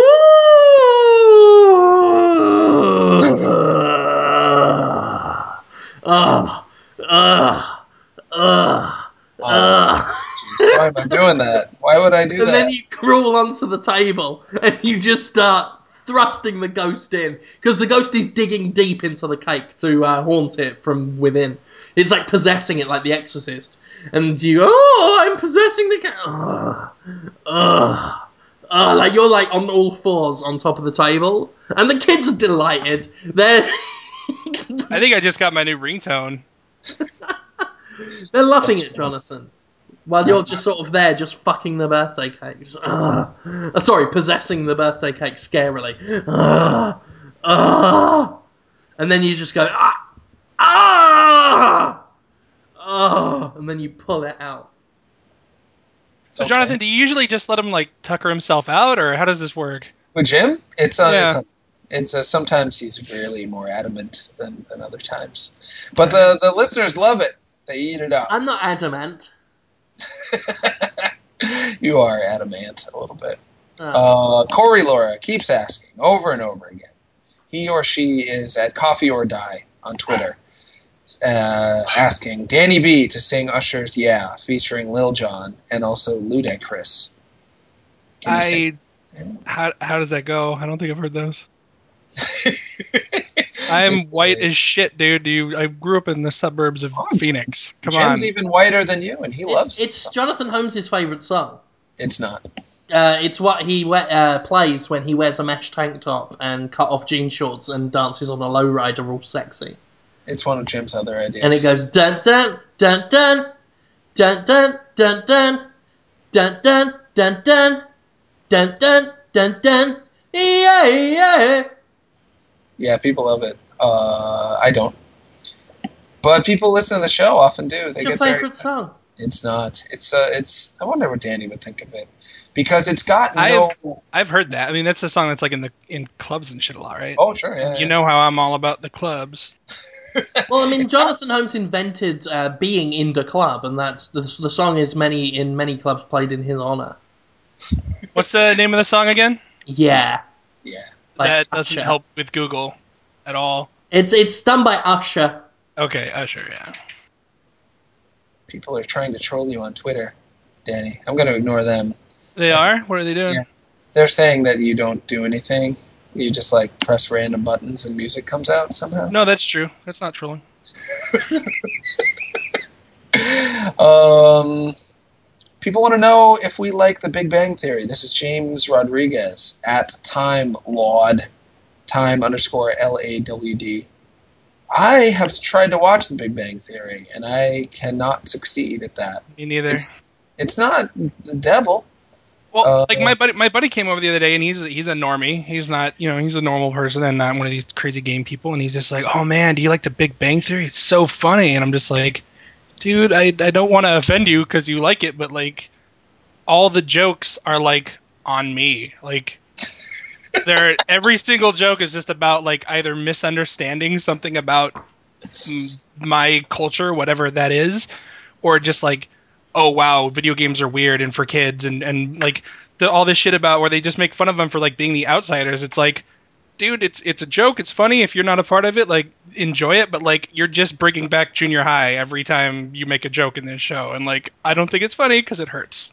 Well, a lot of uh, self-proclaimed nerds love it because they're like, it's funny because it's true, guys. They We're like not- it when the guy Right. says babloopers. What? The man on the telly says babloopers. I would like that too. I didn't know about that one part. He looks at the camera and points at it and says, "Fuck you, Kablankas." That would be good television. I've not seen it. he gets the the nerd. There's a, a main nerd, but he's not that nerdy. He's he's like how in a movie about a girl who's not pretty, but then she gets a makeover and becomes pretty. She is pretty the whole He's time. he's he's basically Hollywood. Yeah. Unattractive. Hollywood unappealing, which He's is Hollywood nerd, very appealing. but he's totally normal, and he has weird friends. Right. One of them is uh, pretty famous now. I guess he was in a Muppet. That that's the one that says Kaspunkus. Oh, is that right? Yeah, he goes Patronus. I should watch that. Uh, Dorian is standard, unless Conrad wants to comment on that. show. Um, It's my parents' favorite sitcom. I've never, I've never, I've always sort of thought it was kind of dumb. Jonathan co-wrote it.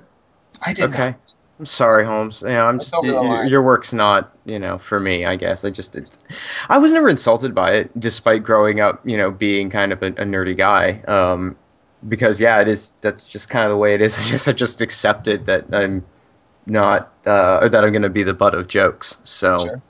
that's I don't, fine. I don't.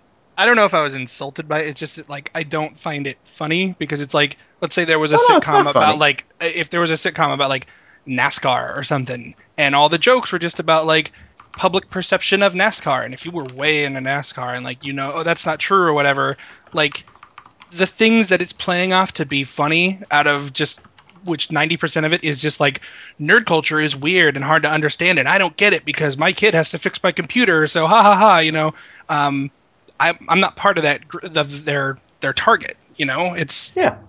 But what do you think of Revenge of the Nerds? What? um I was like 4 so it was terrifying I just watched it again not that long ago, and man, I remember it being a lot funnier. no not but that dude the end of I don't know which one the end of it where they do the fucking like live music show Oh, that's the like, first the- one, yeah. oh yeah with the electric violin that shit That's badass. No, I see with Revenge of the Nerds. Yeah, it, it's kind of the same thing, and like I saw that when I was too young to really understand any of the humor. So like going back and seeing it, like you know, having already been exposed to it before I understood what like irony was, um, I I feel like it's kind of the same thing. Like I'm sure like actual nerds, people who it's lampooning back then. You know, I can laugh at myself. We can laugh at ourselves, but it's just when the jokes are about misunderstanding things Well, it's it's the and difference. you understanding. You know. People have often drawn a difference between the IT crowd and the Big Bang Theory. The the IT crowd is written by Graham Linehan, who is pretty nerdy. like he knows the actual ins and outs of the things that interest us. Um, I mean, Jesus, the guy fucking has read articles on Destructoid and shit. Like he's in deep enough. Um, and you know, he did that show, The IT Crowd, which is massively sort of popular now. Uh, and there's this great blog somewhere that drew a difference between uh, the Dungeons and Dragons episode of being Big Bang Theory, in which obviously D and D and those who play it were the butt of all the jokes, and a, an episode of IT Crowd where they play D and D, in which D and D and the people who played it were like woven into the jokes and were like in on the jokes, and it was laughing. It was laughing at the whole concept, but in a way that was laughing with us, as opposed to just laughing at people who play D and D. And that was the big sort of difference. Is you can have all this humor, and you can make fun of, of of nerd culture, for want of a better term. There's a lot to make fun of, but if it's made fun of with a place of actual knowledge and intelligence, not only are you gonna get something everyone can laugh at, you're just gonna get better fucking jokes. Mm-hmm. Well, it's a lot like Eddie Murphy doing a stand-up routine, and then like oh I don't know, Louie Anderson doing Eddie Murphy's stand-up routine. I- from one direction, it plays really well, and from another, you might want to start running. Sure, Yeah. sure. And just having it be about something other than, haha, they act weird. Having it actually be about how D and D is kind of funny, as opposed to it's funny to play D and D because that's weird, huh? Yeah. Uh, Gamesville, Jim, Dorian is standard, who I don't think has ever asked a Podtoid question that I'm aware of before. Wanted to know if you ever watched a British video game TV show called Gamesville with a Z. Gamesville. No, I've watched. No, I have not. I I watched Games Master. I watched Cybernet. I watched that other one, Bits or whatever it was called. I've seen a bit of Consolevania, but mm, Gamesville is a new one on me. We should look it up. Uh, Terry Jr., who is at T Ladyaga, T L A D Y G A. Should follow him. Wants to know if there's any old NES game out there that we think needs to make a comeback. Bayou Billy is my pick, says Terry. I was just thinking about Bayou Billy the other day because it is very similar character design to Aban Hawkins from Aban Hawkins and the 1001 Spikes, which is a game I'm excited about. I would love to see Bayou Billy make a comeback. We've got all the, the stuff for it now. We've got pointer controls and regular controls and uh, Kinect style controls for motioning around. We could do it all. Bayou Billy for Kinect. I'd play it. I'd hate it. I'd play it too. How about you guys? Thing happen? Rush'n Attack. Oh wow, yeah. They made They a did new one. Yeah. Oh yeah, did that ever come out? I think so. I remember playing a demo of it. Yeah, that was I what, think like it's out, yeah. 2009? I Yeah, quite a while back. after Bionic I thought it got canceled. Uh, I mm, I think it's out on PSN and XBLA. After Bionic Commando Rearmed did really well, they just tried to do more of those. And then there was the Yeah. which one is the one with the rocketing opossum again? Sparkster. Uh, uh, uh, uh fucking Rocket Knight Adventures. Rocket yeah, Knight. yeah. They brought that one They back made as well. yeah that one was pretty good though. Yeah, that was way forward. Yeah, it wasn't too bad. Yeah. Uh, I would like to see them uh, do Monster Party. I still haven't played that. Monster Party's great. It's very interesting. It's What is such it? a strange thing. Tell me it's about a it. platformer. It's just a it's a platformer, but it has like some of the the most bizarre enemy variety. And halfway Uh, through one of the levels, it just like it goes from this sort of you know pretty twee NES era platformer to just suddenly the level being all skulls and blood. It was very controversial for the time. And then you just sort of you know you'd fight a, one of the boss monsters would just be a fried shrimp. I'm looking at the Wikipedia now, just a picture of a fried shrimp that just says "Look out, baby." I think I'm gonna play that tonight. I've got that cartridge. Was that It's I think I might actually uh, boot it up on the Shield and then have a go on it there. Am I right in was was Suda fifty one involved in that, or does he just like it? I'm remembering him talking about it for some reason. I can't remember why. I don't know. Human Entertainment made it. Yeah, that came out in the United States then. Yep.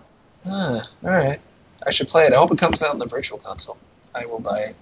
Uh, I guess we'll do one last one about music. Ah, Suda, Aw. Goichi Suda was uh, in Human Entertainment, so Yeah, I think he did work on that. I think it's his fault in part. Um, all the more reason for it to come back. Jed Whitaker, who is at Jed05, wants to know, similar to our last question, wants to know what our favorite NES soundtracks are. His is River City Ransom and the Wizards of Warriors trilogy, all three games by Rare, and they did have really good music. Yeah, those are all great. Yeah. Do you have any particular favorites? It doesn't have to be your number one favorite, Danny B. But if I one, was um, Yeah. I was a Genesis Super Nintendo kid. I was. Yeah. I mean, we had a Nintendo for a while, but um, but the ones I remember for sure are Simon's Quest, Castlevania 2 Mhm. Um, obviously like Mario, but that doesn't need to be like mentioned, I guess. But like um, uh, uh fucking Legendary Wings oh yeah, I was just thinking about that. had awesome music. Um, Metroid, of course. Um, yeah, I don't know. I'm not. I'm not too deep on on those. Do you remember how the Legendary Wings music? There weren't a lot of songs for it. I don't think it's just like two or three. I'm thinking of a melody, but it might be like it might be like a sitcom or something. It might not even be the right one. How's it go? Uh, I don't want to do it. you don't have to do it. You can do it later. You can send me a link because I'm curious about it. I'm just gonna send you a link of me like singing into a voice recorder. You know, I'd love that. Don't don't tempt me. Don't say that and then not do it. I'll be sad. Do you remember Oh, it was the right one. It was the right mel- melody. Yeah? Can you hear it? a little bit. I hear more. Oh yeah. Was that Capcom? I think it was. Um, Back when they took more. yes, it was. Yeah, just an angel lady shooting guys. Good game. Do you remember the Rygar music? I don't think so. You should. Don't know if I played that. that that might be one of my favorites. Rygar on the NES, tough game to play. They took the uh, they took kind of a Metroid route with it, but not quite as large and expansive. But you had to search around instead of just going left to right like in the arcade one. You had to find things and talk to a giant, giant, muscular old man. Like you were, Yeah. normal sized guy. You go into a cave. And there's a, a sort of chubby, bald, bearded guy who's like 20 feet tall, sitting in a Buddha pose, just being like, "You need a grappling hook," and then you leave. They should make a live action movie out of that. Now I talk about it. Uh, that music was really good. So listen. Yeah, that was I really just- good music. Mm. That's one of my favorites. And I like the Guardian Legend. I thought that was a one that had a lot of kind of variety. It had these uh, sort of spooky ambient tunes, and then it had this really sort of awesome space flight music, and I really enjoy that one. But I think I think most of the really great game music doesn't really hit until the 16-bit era. Mm. I I mean that's I don't know. Uh, that's uh, not, not that I disagree with you. It's just like the, the the way I think of that is, yeah, I definitely grew up with Genesis and Super Nintendo soundtracks, and and and they were a lot more flexible in what they could do. Um, Well, I But so there's this whole- granted, the Commodore 64 sound chip rules everything ever. Right, right. So it's not like, you know, But like the, just the thing about Nintendo music in, in, in general that I think is, is super interesting to me is that I, I'm I hear a lot this whole thing that like when you have more limitations you write better music and I don't necessarily think that's true. I think when you have limitations you write differently and you can in some ways be forced to be more creative. But with the polyphony limits and everything on on Nintendo, um, the way all the music had to be written um, seemed to uh, force people to write in ways that were much more exploratory of of, of four part harmony. Like if you know any kind of music theory, if not, it's just basically when you have like four different voices uh, playing different notes together and stuff, and not just like uh, anyway. Um, but like being forced to be that way and have like okay, the bass, uh, alto, uh, tenor, and soprano voices all have to do something different and interesting because that's your that's all you have. You can't make something sound cool through a sound because it's always going to be this square wave or whatever. So the way all that stuff was written in NES is is very interesting um, in that it's all kind of like classical-ish kind of based because of the way you have to. It's the only way you can really express anything. Um, so I don't know about better or worse, um, but it's definitely um, I don't know. I I don't know what I'm trying to say. Help. No, no, different. it's probably And- more impressive. And it's and I think it's more um, conducive to catchy hooks to just Yes. always focus on four part harmony. Whereas with 16 bit, you have a lot wider Right. range of things. Well, like Yeah, like if you take the same composition, like stuff like oh, what, what always pops in my head first with Super Nintendo is, is Final Fantasy VI, Chrono Trigger, that kind of stuff. And if you take some of the compositions from like Final Fantasy VI and put them into Nintendo Sound Chip, where some of the stuff in Final Fantasy VI is just like a chord that is held for a long time, like some strings that just hold. If you do that with a Nintendo chip, first of all, you're gonna have to arpeggiate it because it can't play all the voices or whatever. Um, you can't just hold down a chord with a cool sound and use that to write. You have to fill all of that time with something interesting. And so that's why NES music I think is so like dense and that's really interesting to me. Um, but at the same time you can't do the kind of like it's very difficult to to have kind of an ambient soundscape of just like it's much harder to to elicit a tone that is not hey let's fucking kill aliens you know? There's not a lot of subtlety basically. Sure, which is why I'm so glad you picked out Metroid in there, because that's one of the ones that seemed like it wasn't necessarily going for catchy hooks, and successfully just made me feel like I'm in just I'm in gonna die. But that's what's. Yeah. right that's what's crazy about metroid is like that's the exception like that's Mm. one of the only games that did it like you need this moody crazy feeling and i'm sure there's other examples that people are going to yell at me or whatever but like yeah that's that's what's super impressive about that whereas like and because super metroid you saw where they were going with that super metroid they had a lot more resources and stuff um, and they kept to it but yeah I think Metroid One makes me feel more completely alone and gonna die any second than any other Metroid. It's the most horrific for me, and part of that's because of the graphics. Also, the the design is just so uh, evil. Am I still here? You guys sound so quiet now. Oh Ah. God. jim did jim fall off his chair again Ah, I'm alright. Phew! I thought I died. I'm gonna get one of those special reinforced chairs that Val Kilmer has. Um, oh, there's one last question. We got to do it because it's serious.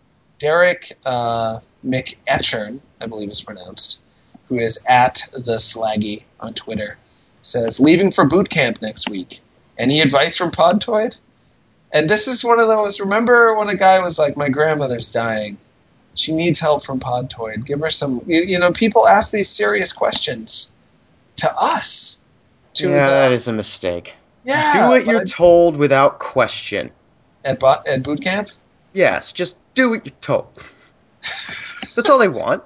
It is, uh, from what I know of many people who have gone to boot camp, the more they can have it be an internal experience and the more they can learn to block out taking in everything and trying to filter all the information that's coming at them from people yelling at you and talking about you getting killed. Of course, you want to listen to all that, but in terms of maintaining yourself as a person internally, and also just trying to turn it into a game for yourself uh, where you endure as much as you can and, and experience it without panicking to keep a outside perspective and think, "Yep, I am in hell, but I'm going to get through it." And it's it's an interesting experience that not many people might have, and I'll be stronger for this. The more you can keep that outside perspective, the less likely you are to be totally scarred and damaged in trouble. did you go to boot camp No, no, I wouldn't. I wouldn't sound like do you're it. talking from experience I know. I've talked to a lot of people. Uh, you've just seen full metal jacket a bunch of times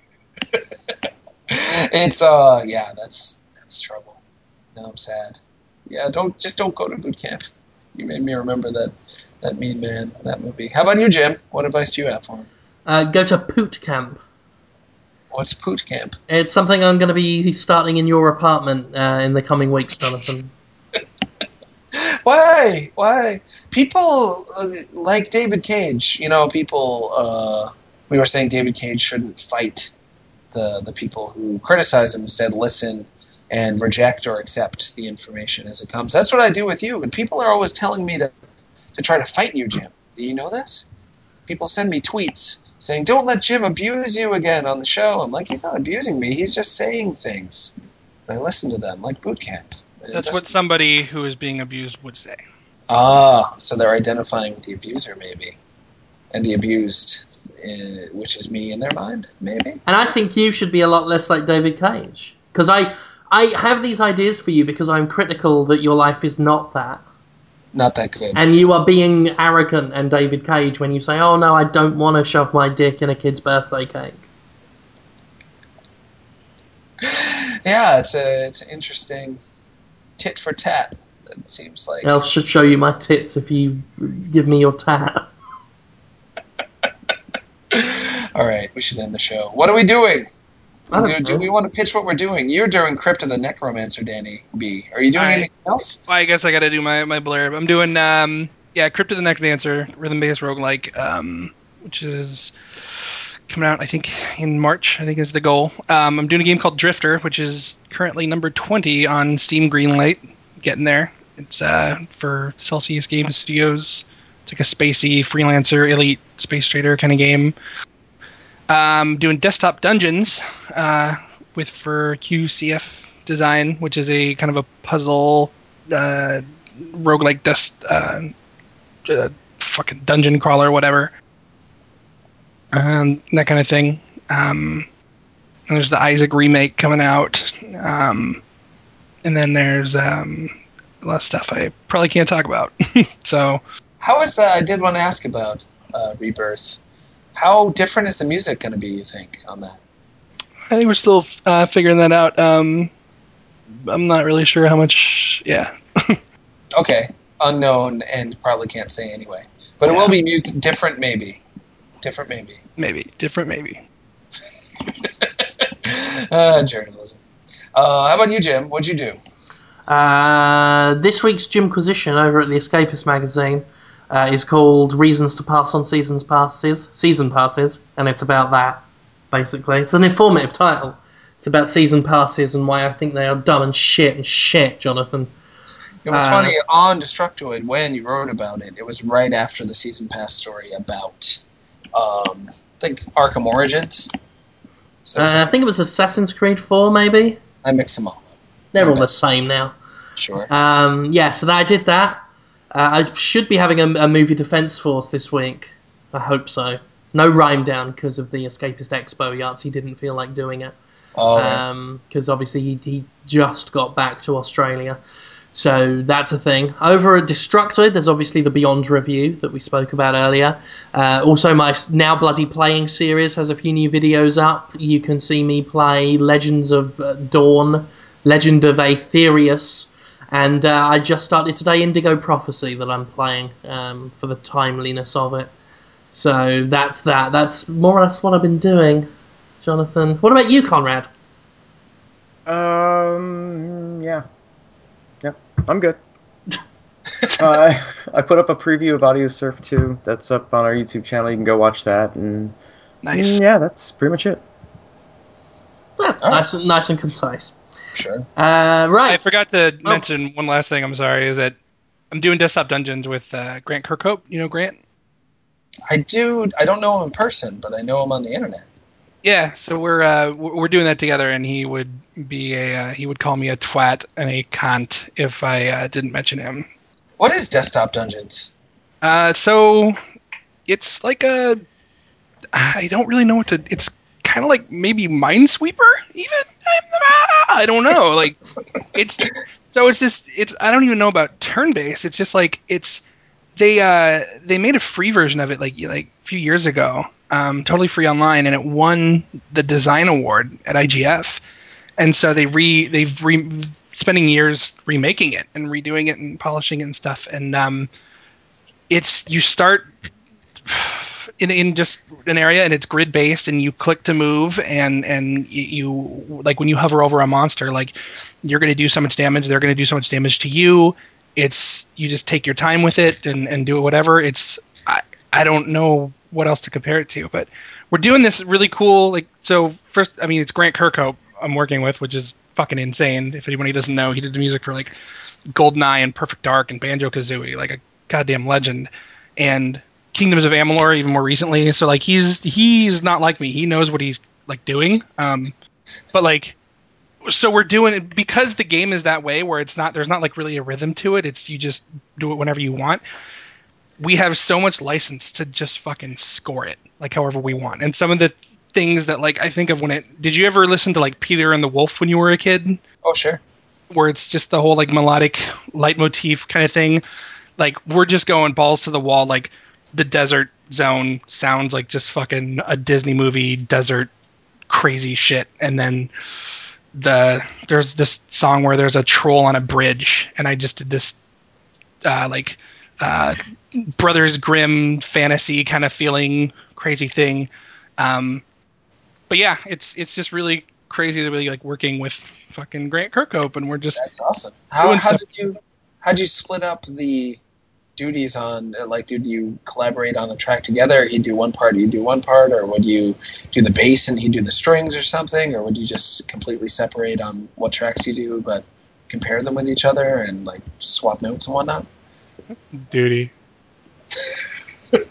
Uh, so it's been it's been fairly um, uh, fluid the way that works. Like uh, um, usually what happens is uh, I'll write some, you know, I, I wrote some things because he came on a little after um, I got started. I'll write some stuff and then he'll kind of write alternate versions of them to just, so like, okay, so we need a bunch of tracks for the desert zone. So like, I'll do a track uh, and then he'll do one that is just like inspired by it. Like he tries to just, uh, and he's crazy. He's a fucking like professional grown up kind of person. So like he does it perfectly and it just sounds like an alternate version of like what I did.